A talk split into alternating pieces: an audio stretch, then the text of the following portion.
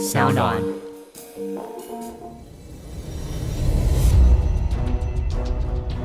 什么是正义？什么是真相？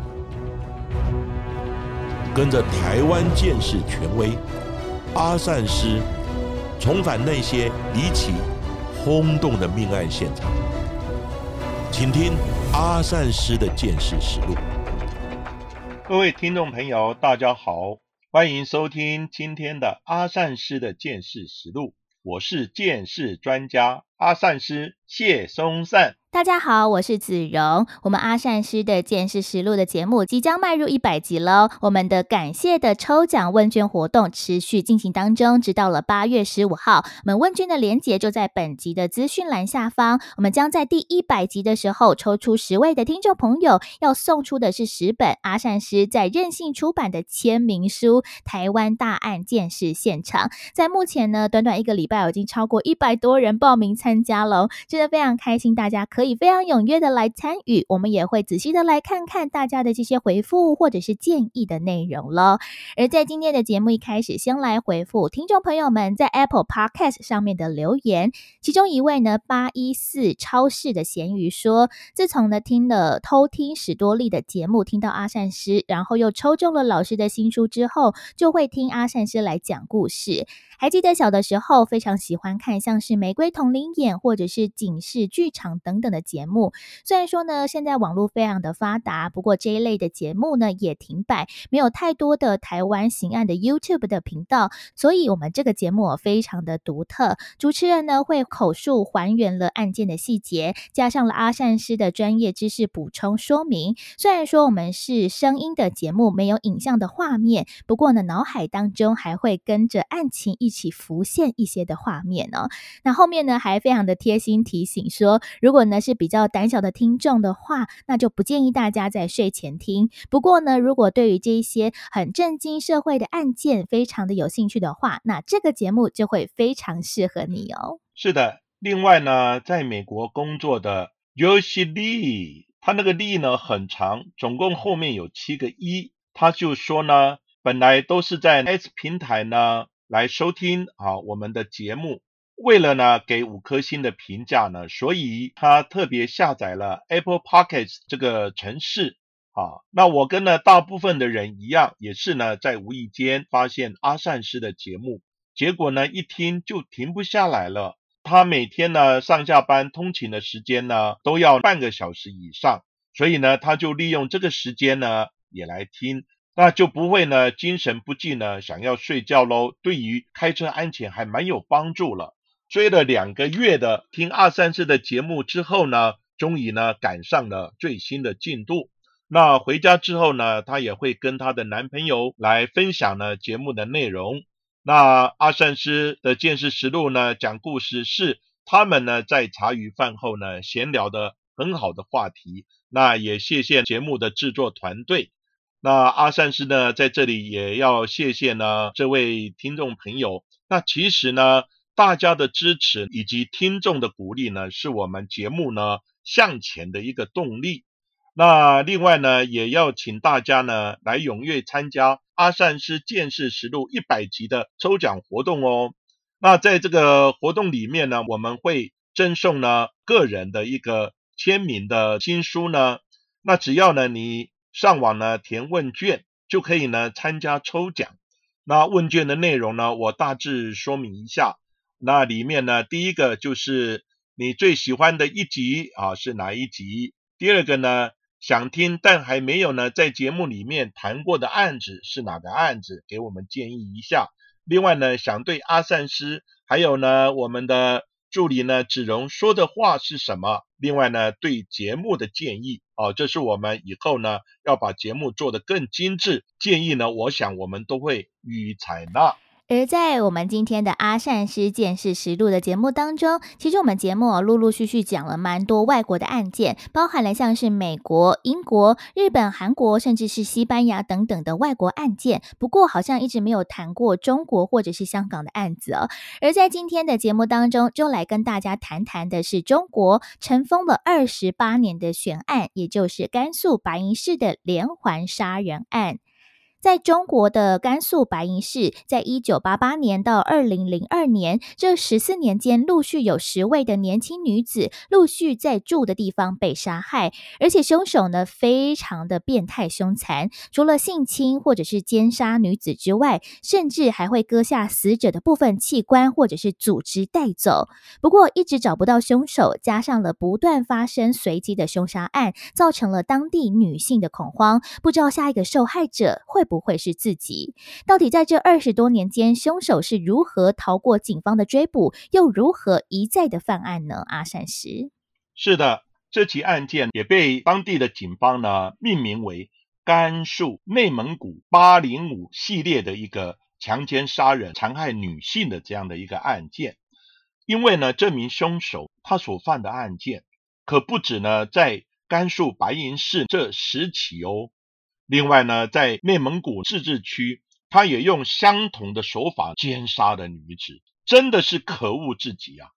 不过呢，白银市这一起呢连环杀人案件，多年来呢在中国一直引发非常多的一个讨论，因为案件一直没有侦破。其中呢，被最多人质疑的是警方办案的能力，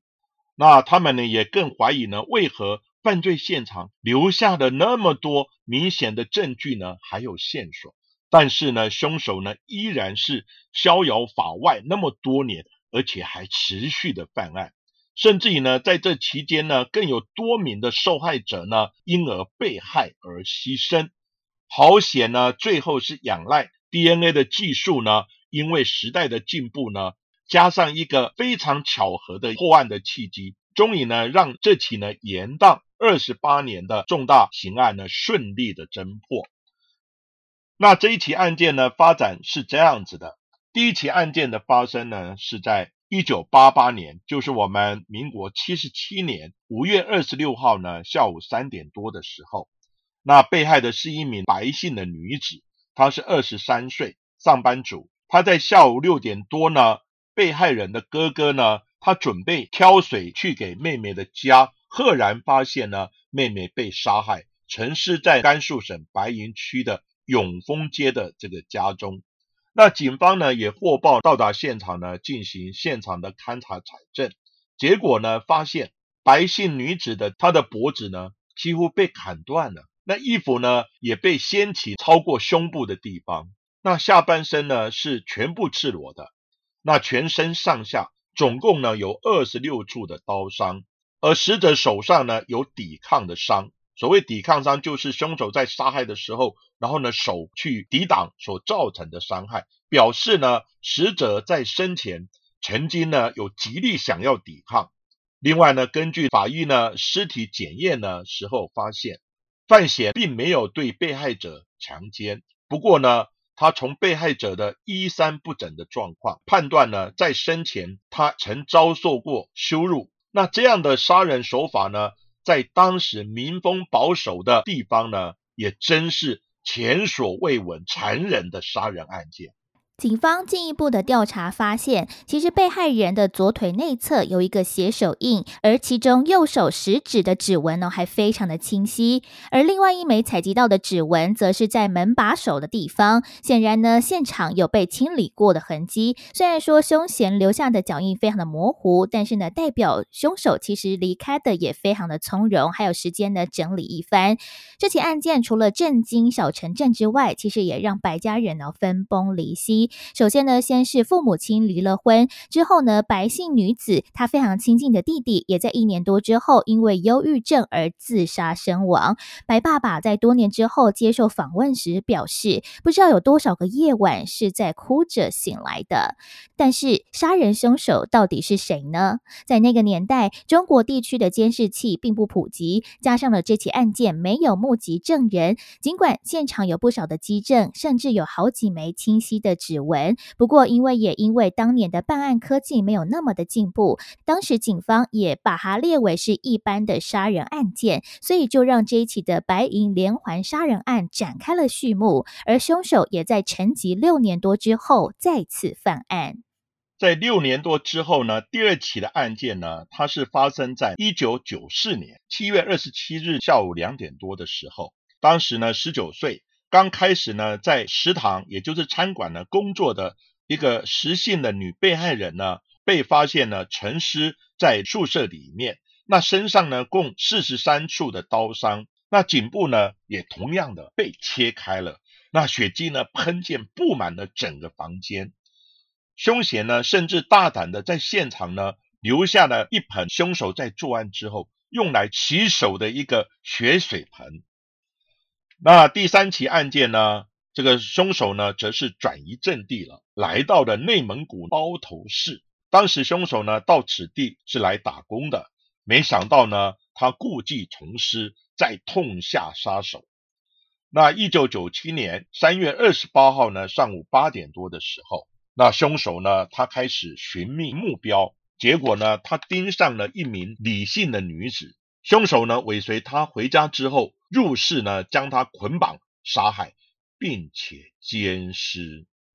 那李迅的被害人呢，被发现的时候，他是仰躺在床上，然后呢，这身上呢被绳索捆绑，口中呢也被塞入了扫把，然后上衣呢没有脱光，裤子呢被扒下，那下体是呈现裸露的状态。那警方呢也在他的下体呢采到了精斑。那这起案件呢是官方认定。凶手呢，唯一在内蒙古包头市呢所犯下的一个强奸杀人的案子。不过呢，中国的媒体则表示，凶手至少在包头市呢用相同的手法，至少也杀害了两名的女子。接下来的一九九八年，则是凶手犯案最频繁的一年，也是凶手在被捕之后说他不杀人就心慌的恐怖一年。在一九九八年的一月十三号，凶嫌犯下了第四起的案件，是在白银区一位二十九岁的杨姓女子，她在家中被杀害，在全身共有十六处的刀伤，而且双耳还有头顶有十三乘以二十四厘米的皮肉不翼而飞，现场有非常明显剧烈抵抗的痕迹，床上也有明显的抓痕。那死后也被凶手奸尸。这起案件是在这整个系列当中唯一被害人是全身赤裸的案件，而被害人也是在三天之后才被人发现死亡。从这天开始，凶嫌就加快了他的作案速度，并且开始切割被害人的部分身体或者是阴部。第五起案件则是在相隔短短的六天之后，一月十九号的下午，当地公安局正在开会讨论上一起案件的发展过程的时候，没想到又接获了一个新的案件报案。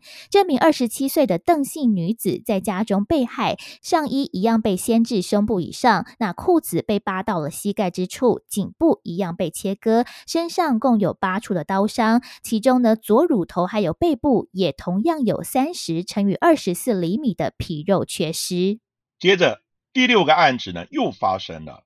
那第六个案子呢，是发生在半年多之后，就是一九九八年七月三十日的下午。那这一名呢被害者呢，她仅有八岁，是一个八岁的小女孩，下身呢赤裸，那颈部呢绑有呢军用的皮带，那她的下体阴部呢也被撕裂啊，但是呢，警方也在下体的地方呢有检出哦有精虫的一个反应，而且呢，案发的地点。正是第二起案件同一个宿舍，那这两栋的这个宿舍的房子呢，只相隔不到三十公尺。凶手呢作案之后，将被害的小女童的尸体呢，他是藏在衣橱里面。那之后他还觉得有点口渴，所以呢他在现场还泡了茶喝。于是呢在现场的桌上，警方呢还发现了摆放着有一杯呢布满凶手指纹的水杯。那这一名被害的八岁女童，她是因为父亲呢出差，那妈妈呢上班不方便照顾，所以呢，她就让小孩独自留在呢宿舍里面写作业。没有想到呢，遗憾的事因此就发生了。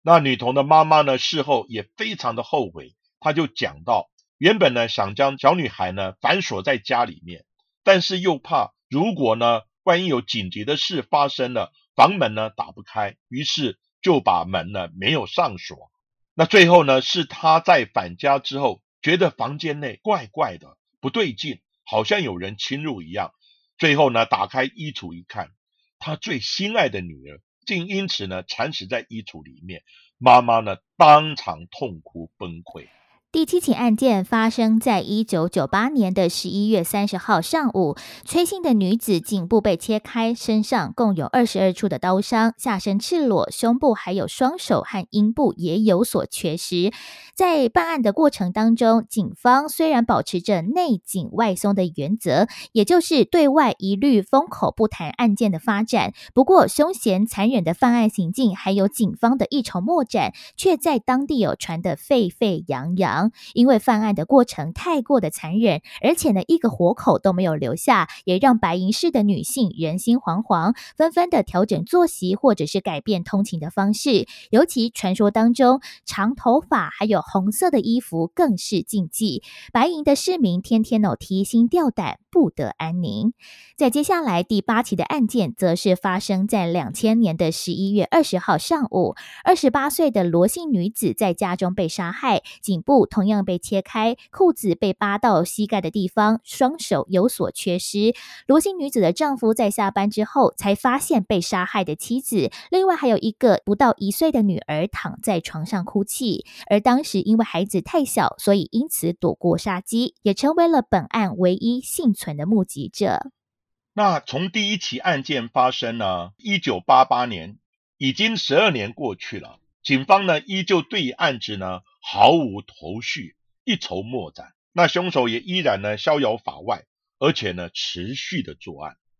不过呢，就在二零零一年呢，就是民国九十年的时候，那这个案子呢有了一些线索，就是呢有一个女工呢，她下班回家的时候，发现呢有不明的人士尾随跟踪她。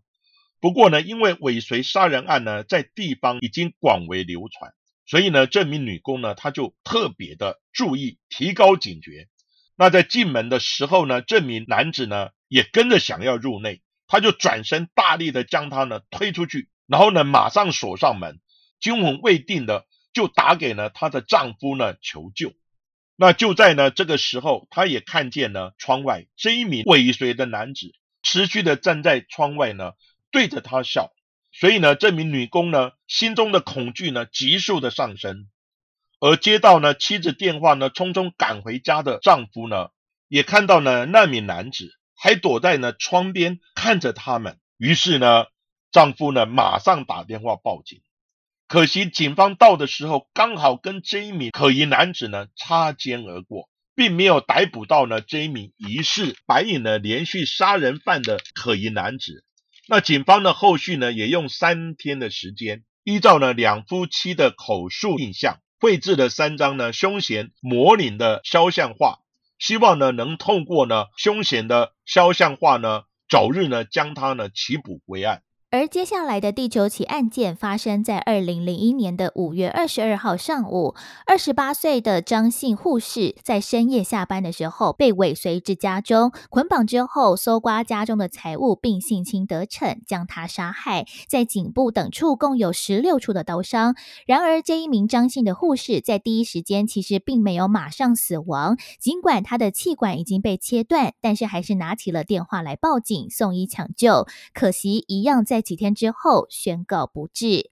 在隔天，二零零一年五月二十三号的上午十一点多，第十起案件发生在白银区某宾馆的三二三号房的长姓被害人，在极力的抵抗之下，凶嫌猛刺了几刀之后呢，匆忙的逃离现场。而最后一起第十一起的案件，则是发生在二零零二年的二月五号上午，在白银区的宾馆常住的这一位房客，她是二十五岁的朱姓女子，凶嫌在进入房间窃。到时候被发现，他马上拿刀子威胁，并且捆绑奸杀。同样的，也是颈部被切开，上衣推至胸部之上，下身赤裸。而被害人则是在好几天之后才被发现身亡，在现场充满了恶臭味。而警方在裁剪完了相关的基证还有 DNA 之后，发现犯罪者好像跟前几起的案子都是同一个凶手。不过，这到底是谁呢？是的，虽然有 DNA 的基证呢，但是没有档案比对啊，不知道他是谁。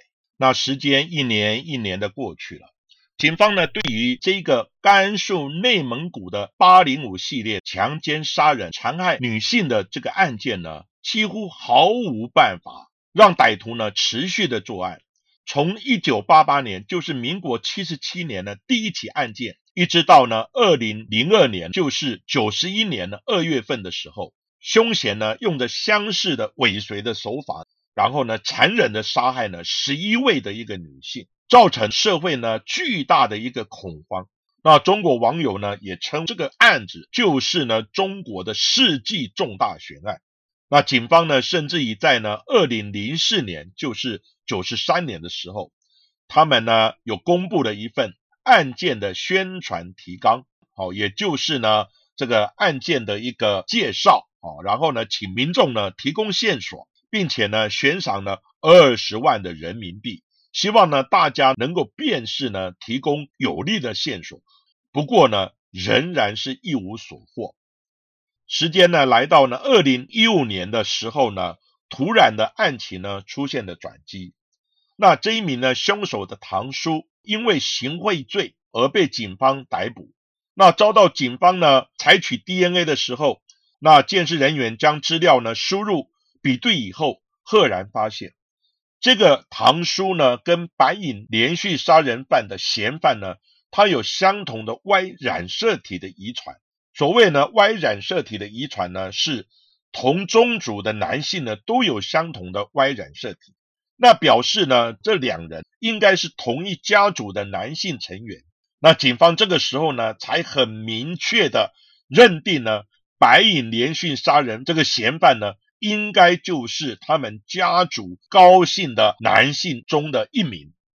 那警方呢调查高家男性的成员，结果呢发现当年呢五十一岁高成勇呢，好这一名呢家属成员呢极度的可疑。二零一六年呢八月的时候，那警方呢就找来高成勇，然后呢采取 DNA 呢一验的时候确认 DNA 完全符合，他就是白银连续杀人案的一个凶手。到了八月二十七号的时候呢。大陆公安部刑侦局就向呢全国发布呢正式的一个公告，宣布呢全案侦破。这一起呢沉寂了二十八年的一个案件呢，终于因为呢一个因缘巧合，以及呢 DNA 鉴识科技的发展，而最后有侦破了。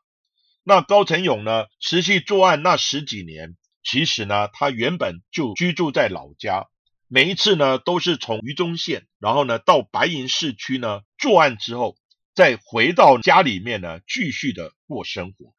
其实呢，早在二零零一年，白银市呢曾对全市的男性呢调查采指纹，而且呢也采取 DNA，但是当时呢高成勇的户籍他并不在白银市，所以就漏掉了，因此呢就没有受到查验，导致了警方呢尽管。在白银市地区呢，进行的大规模的指纹啊、DNA 的检验比对呢，但是最后呢，依然一无所获。随着白银连续杀人魔的身份曝光，与他相识的亲朋好友还有邻居都感到不可置信，因为高成勇在大家的眼中是一个非常孝顺、老实又沉默寡言的人，而他的两个儿子也在他细心的抚养之中呢，顺利的长大，而且成绩也非常非常的优秀。而高成勇的妻子则是在隔天看了新闻之后才惊觉，没想到自己三十年的枕边人竟然是犯下了这十。一起杀人案的变态杀人魔，情绪当场崩溃痛哭。而高成勇的妻子在接受访问时也表示，其实，在恋爱时候，因为双方的家境差距太大了，自己的父母其实并不赞成这门的亲事。不过，他看高成勇非常的老实稳重，好像呢是值得依靠的人，所以呢就执意下嫁。在婚后，两个人也有了孩子。不过，他在坐月子的期间，高成勇却常常不在。在家里面，他自己呢，因为在坐月子，没有办法外出，又没有人照顾，只好请附近的邻居帮忙送一点点吃的东西果腹。他现在才回想起来，那时候高成勇应该就是外出去白银市犯案了。而高成勇在被捕之后也非常的坦诚犯案，而且依然能够清楚的记得每一个案件的细节。白银案的专案组负责人，也是时任的白银市检察院的副检察长王沪明，他就说，其实他对案件的每一个发展的时间、地点，或者是事前的准备，甚至是犯案的过程、逃跑的路线等等哦，都交代的一清二楚。而且呢，高成勇他在言谈之间是没有任何情绪的，也毫无悔意。他在提审时，他的冷漠还有淡定，也让参与办案的检察官都感到相当的震惊。那警方呢，在侦讯的时候就有问到。为什么呢？你要割下被害人的身体部位或是器官呢？那嫌犯高成勇他就回应说，他是呢基于报复的心态才做的一个行为，因为呢对方一直反抗，所以呢他就积极的报复，而且呢高成勇表示，割完了身体的器官之后，他就觉得很兴奋，每一次呢杀完人，他都会将器官呢装在这个塑胶袋中呢带走。然后呢，在回家的路上呢，他会经过一条跨过呢黄河的吊桥，然后呢，他就将被害人的器官呢又倒进黄河之中，让他被冲走。之后呢，他就从容的返家，装的若无其事。他也曾对呢律师表示，第一次他犯案的时候呢，的确非常的紧张害怕，但是第二次之后他就不会了，好像没有什么感觉。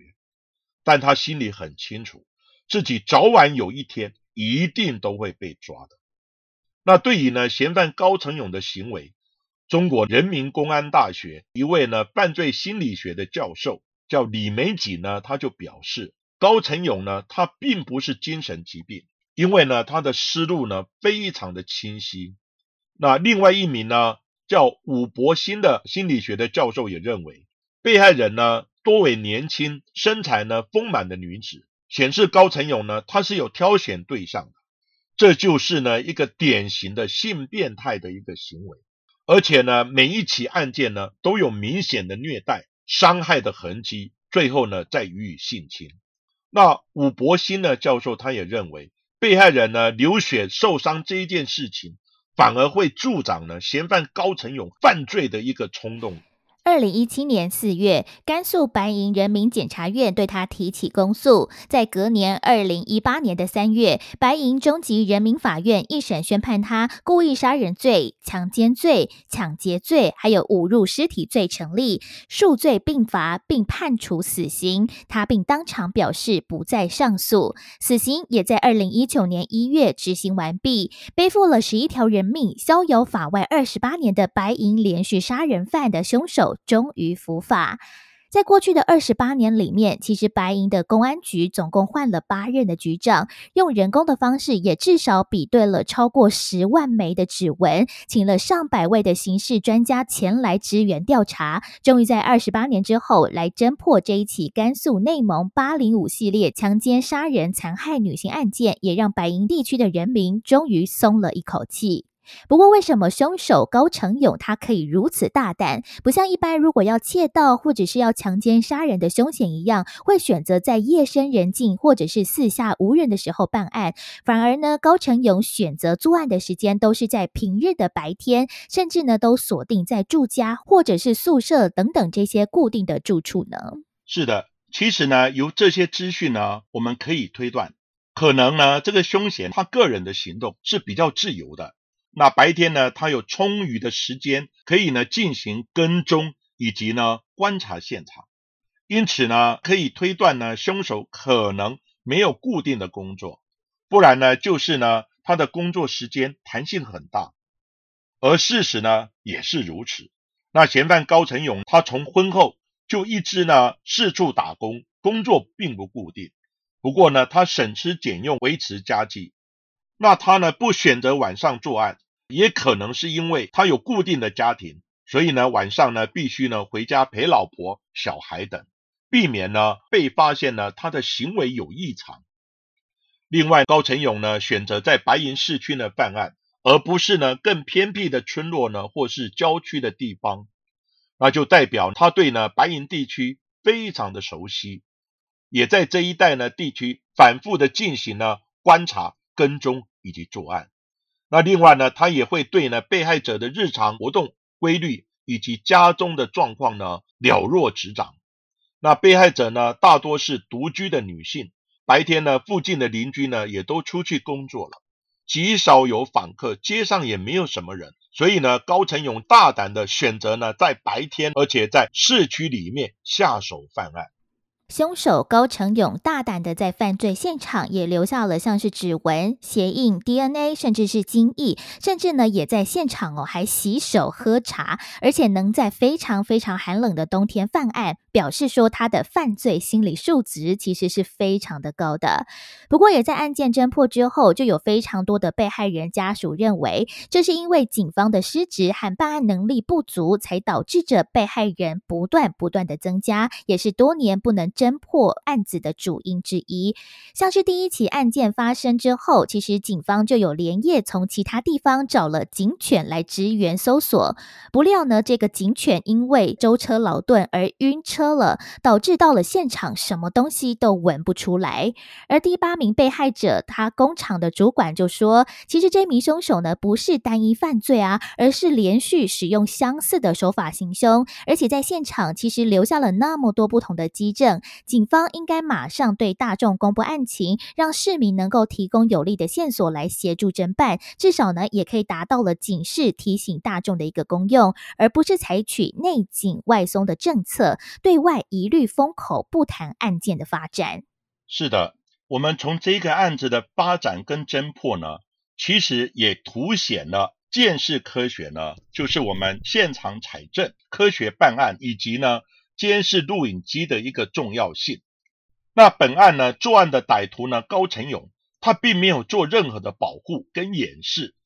所以呢，办案人员也在现场呢采到很多的一个基证。但是呢，因为早期办案比较不重视见识，科技也没有那么进步啊，所以呢，虽然这个案子呢在现场有采到了指纹、鞋印，甚至于 DNA 等证物呢，但是呢。因为科技没有那么进步，还有呢，资料库呢也不完整。因为呢，你有这些物证，像指纹啊，有 DNA，你必须要有资料库的档案才可以做比对，或者是说呢，你要有特定对象哦，才能做呢一个比对。不过呢，这个案子因为高成勇他的户籍不在白银市，所以呢，白银市虽然做了全市的指纹跟 DNA 的采样，还是呢徒劳无功。而且呢，大陆地区呢地广人多，各地方的这个办案呢系统以及资料呢可能没有相互的互通的交流，所以呢这些基证呢也没有办法呢做一个横向的比对呢跟串联。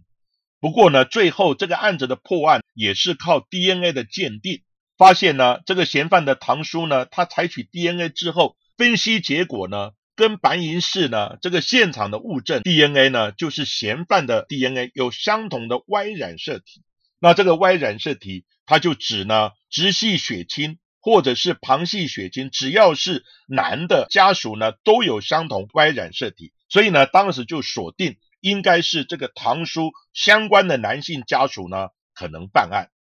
那其实呢，在国内也有曾经发生过呢连续杀人的案子。哦，不过呢，大多呢都是因为缺钱呢而诈领保险金这样的一个杀害的案件。